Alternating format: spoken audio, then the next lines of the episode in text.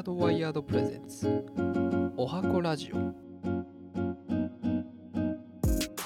この番組は毎回さまざまなゲストをお迎えしてその人が見ている世界その人しか表現できないことなどを通してその人のおはこが何なのかそしてその背景には何があるのかを解き明かしていく番組です。はい、えーおはこラジオメインパーソナリティのグッチョです。はい第2部に引き続き、えー、丸井さんに来ていただいておりますお願いしますお願いします。結構あの間のトークが盛り上がって そうですね。なかなかネタがもうつきそうですね。なんやったらもうそっちの方が放送した方がええんちゃうかぐらいの よかった。かなり盛り上がってしまいましたけど、そうですね。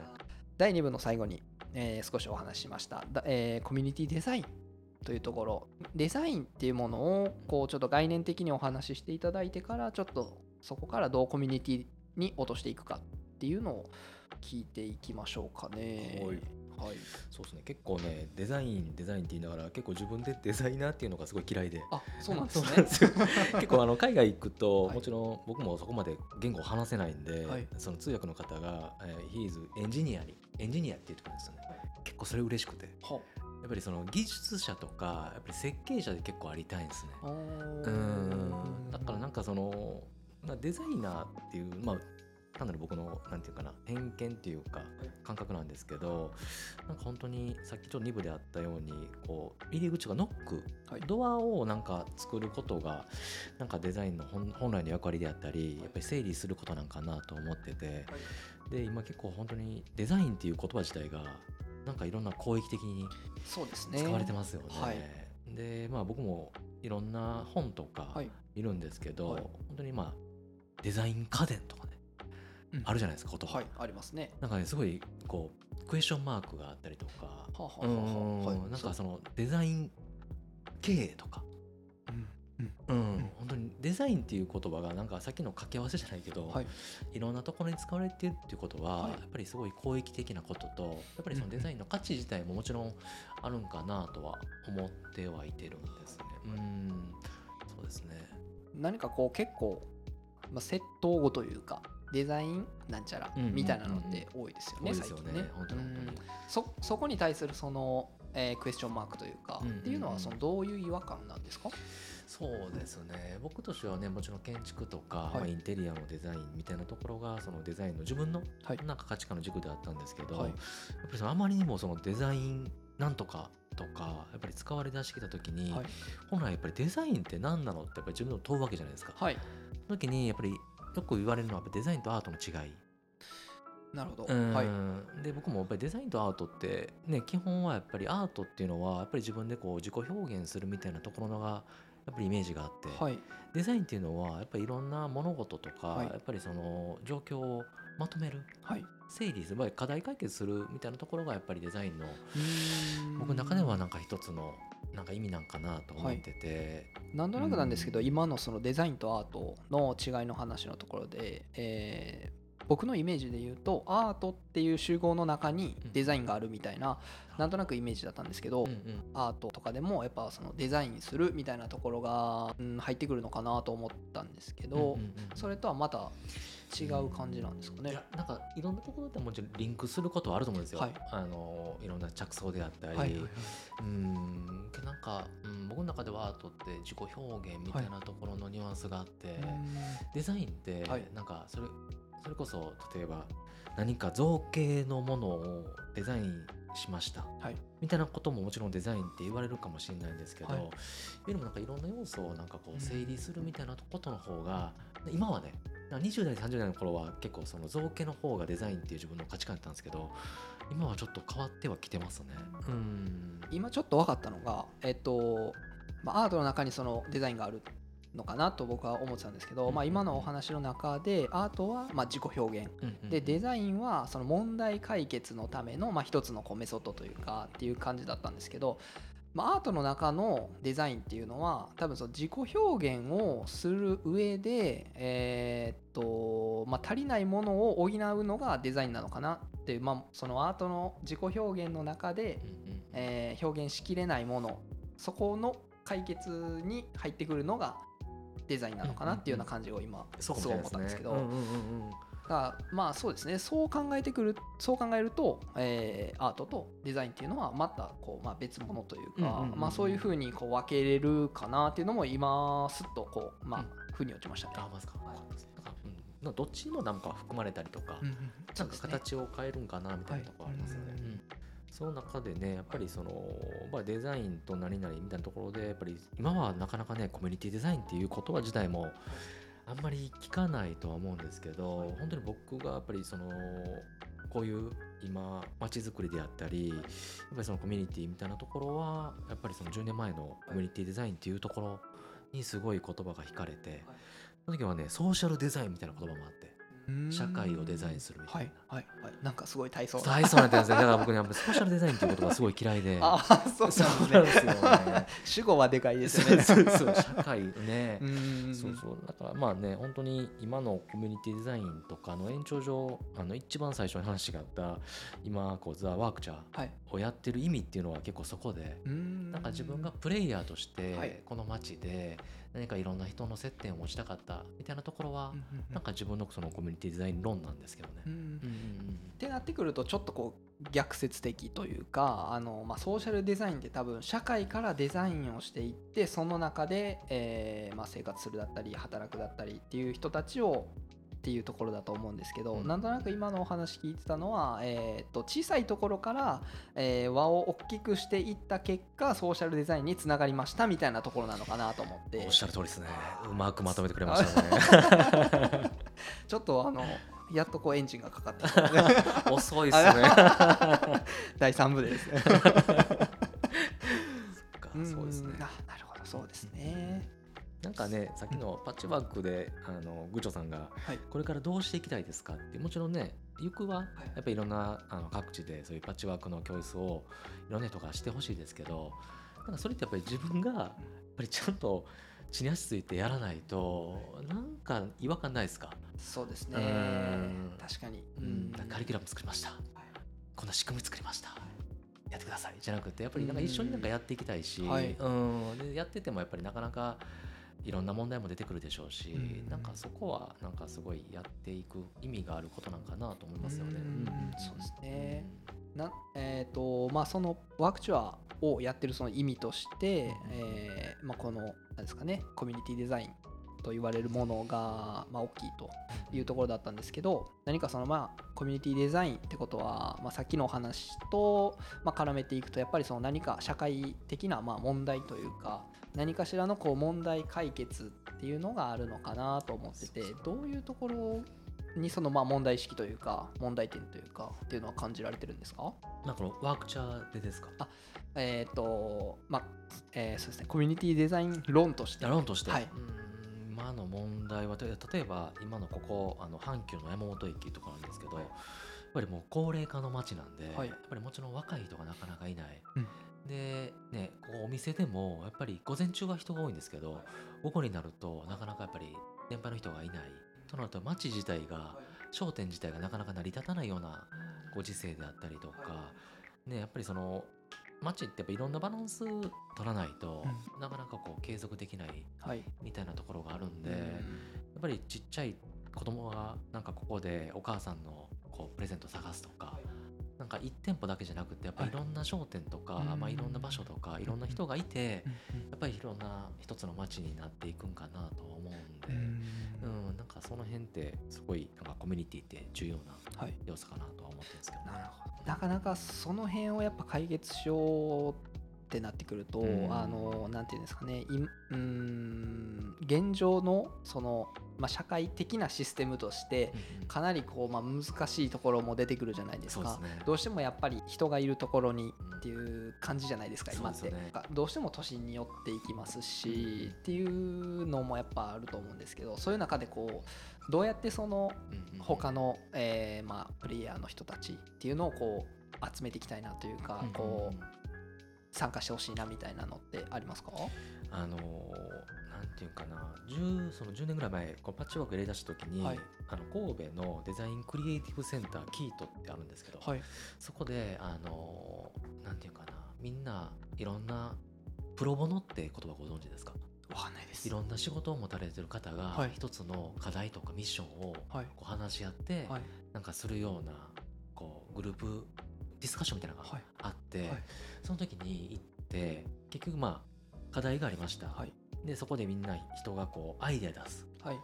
でまあその街づくりする先生がおられて、はい。発表僕らするじゃないですか、はい。だから怒られるんですよ。君たちは怒られるんですか？怒られるんですよ。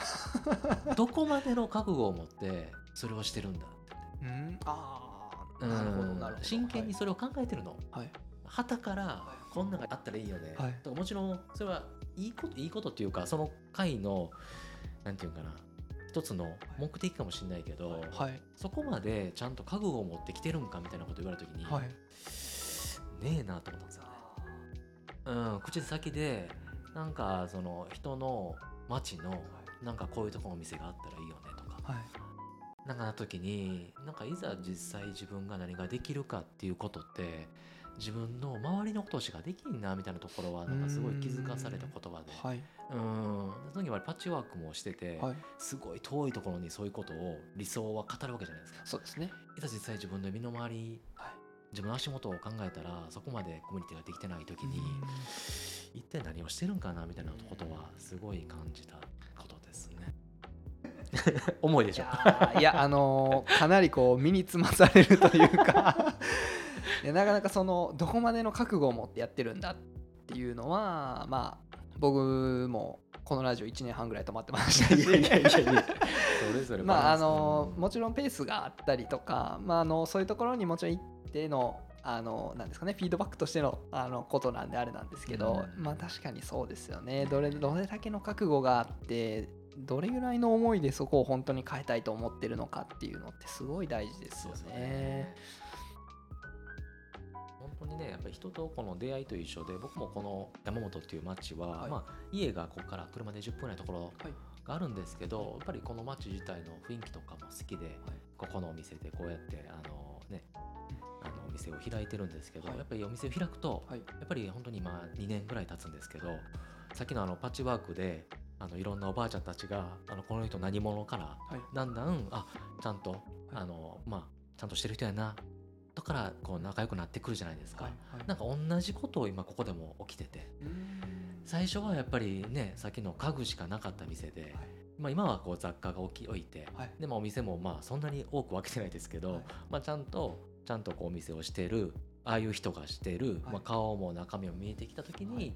周りのここであのお店されてる方もいろんな人とこうつながっていくわけじゃないですか。やっぱりなんかちょっとずつ、はいやっぱりなんかいろんな人と出会いってやっぱり信用ってやっぱすごい大事やなみたいなことは改めて感じましたね。そこがやっぱ本質なんですかね。うんかもしれないですね。はいうんなんかうん、僕はあの結構本質ってあのなんですかねこう肉付きは全部取っ払ってうん構造だけを取ってきてそれがどこにでも当てはまるものあの普遍的にうん使えるものがやっぱ本質かなと思ってるところはあるので、うんその、まあ、信頼を勝ち取っていくだったり、まあ、それを勝ち取っていくためのコミュニケーションだったりそういうのって結構そうっすよね。コミュニティを作っていく上では一番大事なんですかねやっぱり。そうですよね。本当に今グッチョさん言われたみたいに なんかその鎧とか、はい。もちろんそのなんていう家格好僕も人間がするじゃないですか、はい。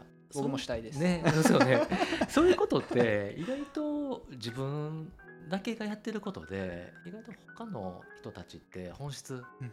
さっきのコクですよね。は見抜いてるというかうん分かってるんですよね絶対。うん。うん。だから僕ももちろんええ格好したり格好つけてはいてるけど、はい。意外と街のおばあちゃんたちとか話す時はけどそういうとこってこうなんていうかな見えなくてこっちはもう裸のねこうなんかこう衣を着てる感じなんかなみたいなことは改めてなんかお店をして感じたことかもしれないですね。うん別に若い人が高齢の人が関係なくて、なんかやっぱりそのその人となんていうかな自然にニュートラルに話すことって意外と難しいじゃないですか。こっちが緊張したりしちゃうとニュートラルじゃないわけであって、そうです。ね。ってやっぱりうんうんさっきの1日2日じゃなくて、はい。やっぱりずっとなんかこう長い時間があるからこそ、はい。お互いの信用があるからこそ、はい。なんかそこってなんかニュートラルになる瞬間が出てくるかなみたいなところはありますよね。そうですね。ニュートラルになったところが、まあ、いわゆるその信頼を、まあ、築けたところになるんでしょうそうね。ねきっとね。スタートかもしれないですよね。なるほど。そうですうんね、何かそのコミュニティデザインをやっていく中でまあ今回で言えば、まあ、大きなテーマとしてパッチワークがあると思うんですけど、えーパッチワークで世代と、うん。まあ、地域とはい。つないでいってそこからその解決されるその社会問題というか、えーまあパッチワークを通じて何かこう解決したいところが何かあるんですか？そうですね。いや本当にもともとパッチワークを始めた時からはこれブレてないんですけど、はい。あの今の教室の先生も全然若いんですけど63歳で。はい。であのやっぱり今孤独死とかやっぱり家族がやっぱりちっちゃくなってきてるんで、うんうんでねあの独居老人の方も増えてきてるじゃないですか、はい。でその時にやっぱり社会とつながることって、うんうん。やっぱりその地域の方とか、まあ、そういった自分の周りじゃないとつながれないとは思ってるんですけど、はい。いざ実際自分が引きこもりになった時に周りとつなげるつながる可能性ってないじゃないですか。あそうですね。でやっぱりいかに元気な時とか、ね、健康な時に周りに友達をはい。作ることが、結構未然にうん。そのうん。あのうん。独居とかやっぱりそういうことを防ぐ一つの手段かなと思うんで、はい。うん、だからそこのやっぱり課題課題やっぱり若い人と高齢者をつなぐもそうですし、はい。高齢者同士のやっぱり世代あのいろんな人のつながりをつなぐっていうところはやっぱり一つの社,、社会課題を解決することなんかなと思いますよね。なるほどうんそれはだいぶ重要なそうですよね。問題ですよね問題ですよね。あのまあ僕医療の現場で働いてるので、うんやっぱりどうしても、えー独居の方独居のご高齢の方だったりとかっていう問題ってすごくあの身近に感じてはいててなかなかその外に出ていくきっかけ自体もなかったりはすると思うので、確かにそういうあのコミュニティのデザインあの、まあ、パッチワークとかに限らずですけどっていうのがあるとすごくその、えー今言われてるその健康寿命とかうん。っていうのもまたちょっとガラッと変わってくるような感覚はありますね。でそこでね、はい。多分一つのこのワークチャーってお店が、はい、自分たちはこのコミュニティデザインしてるんだはい、って言いたくないですよね。そうですね。なんかそれってさっきのその僕もずっとパッチワーク最初してる時は、はい、あの孤独孤独老人と,、えー、と若い人をつなぐんだみたいなことは言ってたんですけどなるほど。はい。なんかそこってすごいね嫌悪感が生まれてきて、それは、えっとうん。ご自身の中でですか？自分がそういうことをプレゼンしたりとか、はい。なんか言うことじゃないなっていうのがああーまあ分かる気がします。自分のテはいーマとして、はい。そこをやっぱり一つ軸として持っておくのはいいんですけど、うんうんうんでそこにあの例えば欲しいパッチワークがあります、はい。カバンが欲しいです、はい。こんなパッチワーク作りたいです、はい。っていう時に教える人がおばあちゃんで、はい。いいなと思ったんですよ。単純に、はい。それが普通に世代間交流作れてるなみたいな。はい。別にわざわざ僕がはい。ね、こういうおばあちゃんとこの別の人をマッチングしてるんですよ。っていうことなんてどうでもよくて。はい。例えば欲しいものをその人が教えてくれたらもうそれでよくないですか、そうですね。うん、そこの構築をちゃんとパッチワークでできたらいいかなと思いますけどね。うんなんとなくその最初の頃と比べると少しその目的の部分が違ってきてるっていうことなんですかね。いや目的はねぶれてないんですよ。目的は一緒なんですけど、はい昔はだからそのコミュニティを作ろうみたいな感じのものが結局作りたいものとか欲しいものがあれば、ははい。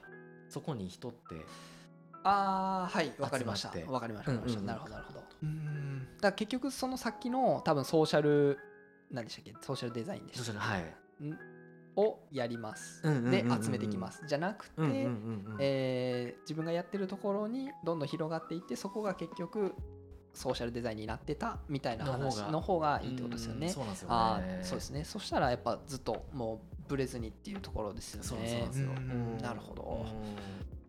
ややこしくてすいません。いやいやいやなんかもうそ すごいこう頭がパンクしそうな感じが 僕はすごい気持ちいいんで。ややこしくて。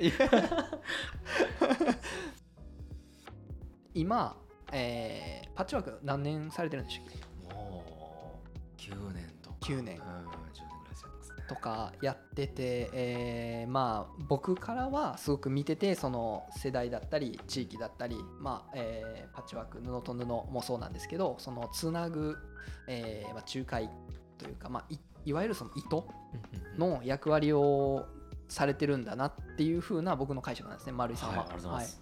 なんですけど、えーそういうところをこう、まあ、ずっとされてきてて見えてきたものとかうん。これからあちょっと手が届きそうだなみたいなものとかって何かあったりしますか？そうですよね。本当にあの当初はあの主語が結構高齢の方で、はい。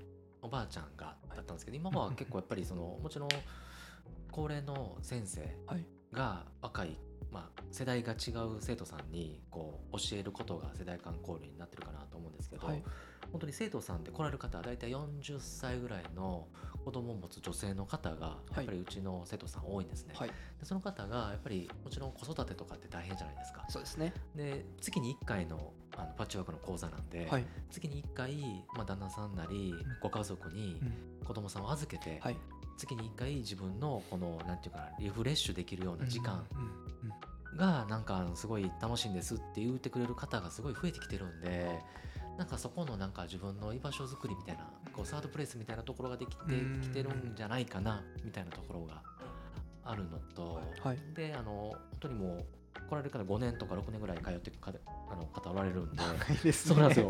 本当に本当に。すごい。でしょ。で本当にうんな20人ぐらいも5年6年ぐらい通ってきてくれてるんですあそんなに？そんなす。ごい。そうそう最近もあの30半ばぐらいの方が、はい。あの子供さん妊娠されて、はい。で出産されるからあの辞めれるかなと思ったら一旦あの休校させてくださいと。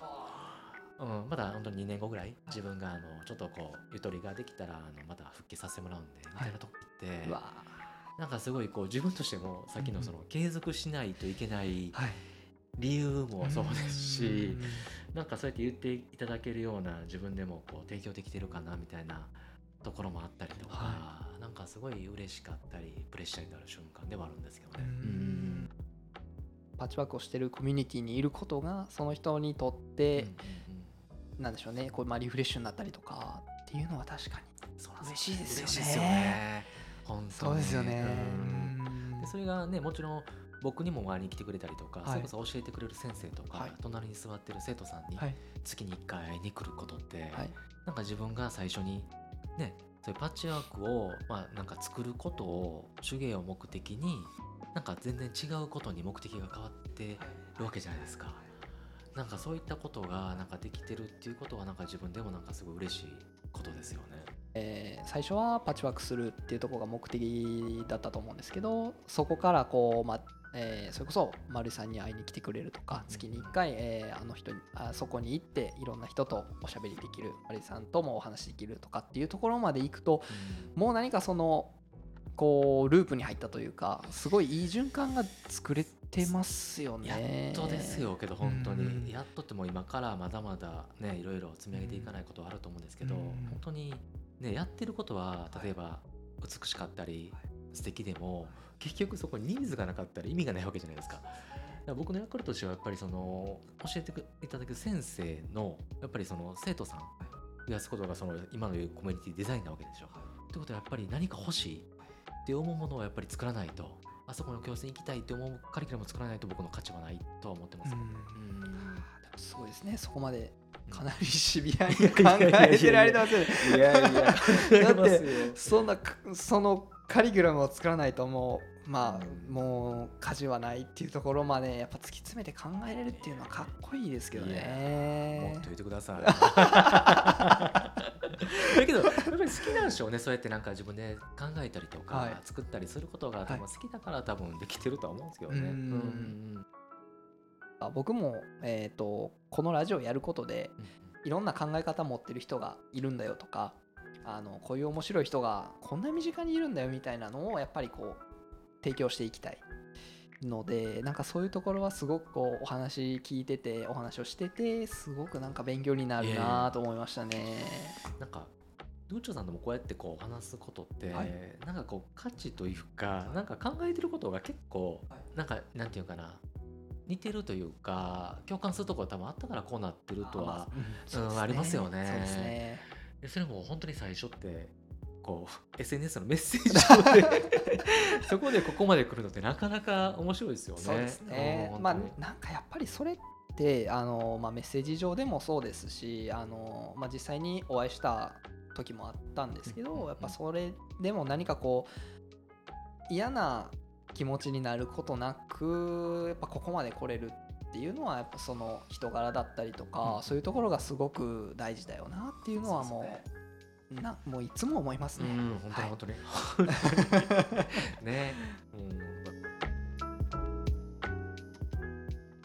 はい。まあ、そんなところであのお話は尽きないんですけれども、えーここら辺で第3部、えー終わりにしたいかなと思います。何かあのマリさんの方からはい、告知とあれば。ありがとうございます。本当にね、ちょっとこういう機会いただいて、あの僕もすごいいろんなこれからあのやることであったり、グッチョさんのこれからいろんなことできてるなと思いながらこのラジオを、はい、通じてあのさせてもらったんですけど、はい本当にまああのパッチワークっていうあの教室をあの阪急山本駅とあと大阪の本町でもやってて、で本当にこれからあの東京とかもちょっとあのやりたいっていう方も出てきてるんで。すごいですね。はい。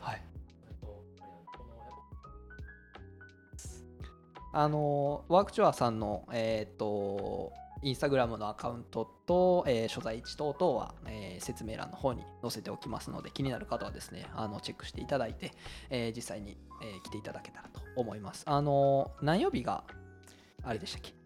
と基本は今水曜日と金曜日と土曜日があの営業日なんですけどもあとは火曜日と日曜日はあの不定休でやってますんで。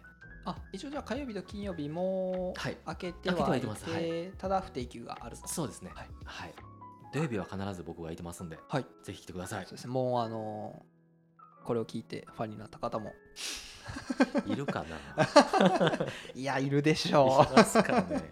ういろんなあのそういうコミュニティの話だったりあのパッチワークの話だったり、えー聞きたい方はぜひ足を運んでいただけたらなとぜひぜひ。思います。何かあのパッチワークの方で告知とかは大丈夫ですか？そうですね。も教室ぐらいですかね。教室とあはい。と11月の、えー、と19日からかな、あの高知県の砂浜美術館っていうところで年に1回のあのキルト展があるので、はいあの砂浜美術館で検索いただけたら、なんかそのような情報が出てくると思うので、はい。ぜひ皆さん確認お願いします。はい。なんかそれはあのもうウェブサイトみたいなので立ち上がってる立ち上がってます。はい。あじゃあそのリンクも貼っときます。お願いします。ありがとうございます。はいということで、えー、と全3回、えーこれにて終了になるんですけれども非常にあの面白いお話を、えー聞けたなと思って楽しかったもう。ちょっと高揚感が今いやいや、こちらこそで本当にいいですね、まあちょっと。今日寝れるかわかんないですけど あのできるだけ早く皆さんにお届けできるようにあの編集頑張りますお願いします。はい ではえっ、とおはこラジオ初めてのゲスト会、えー、丸井さんに丸井浩二さんに出ていただきました。ありがとうございました。ありがとうございました。では、えーおはこラジオ次回の収録でお会いいたしましょう。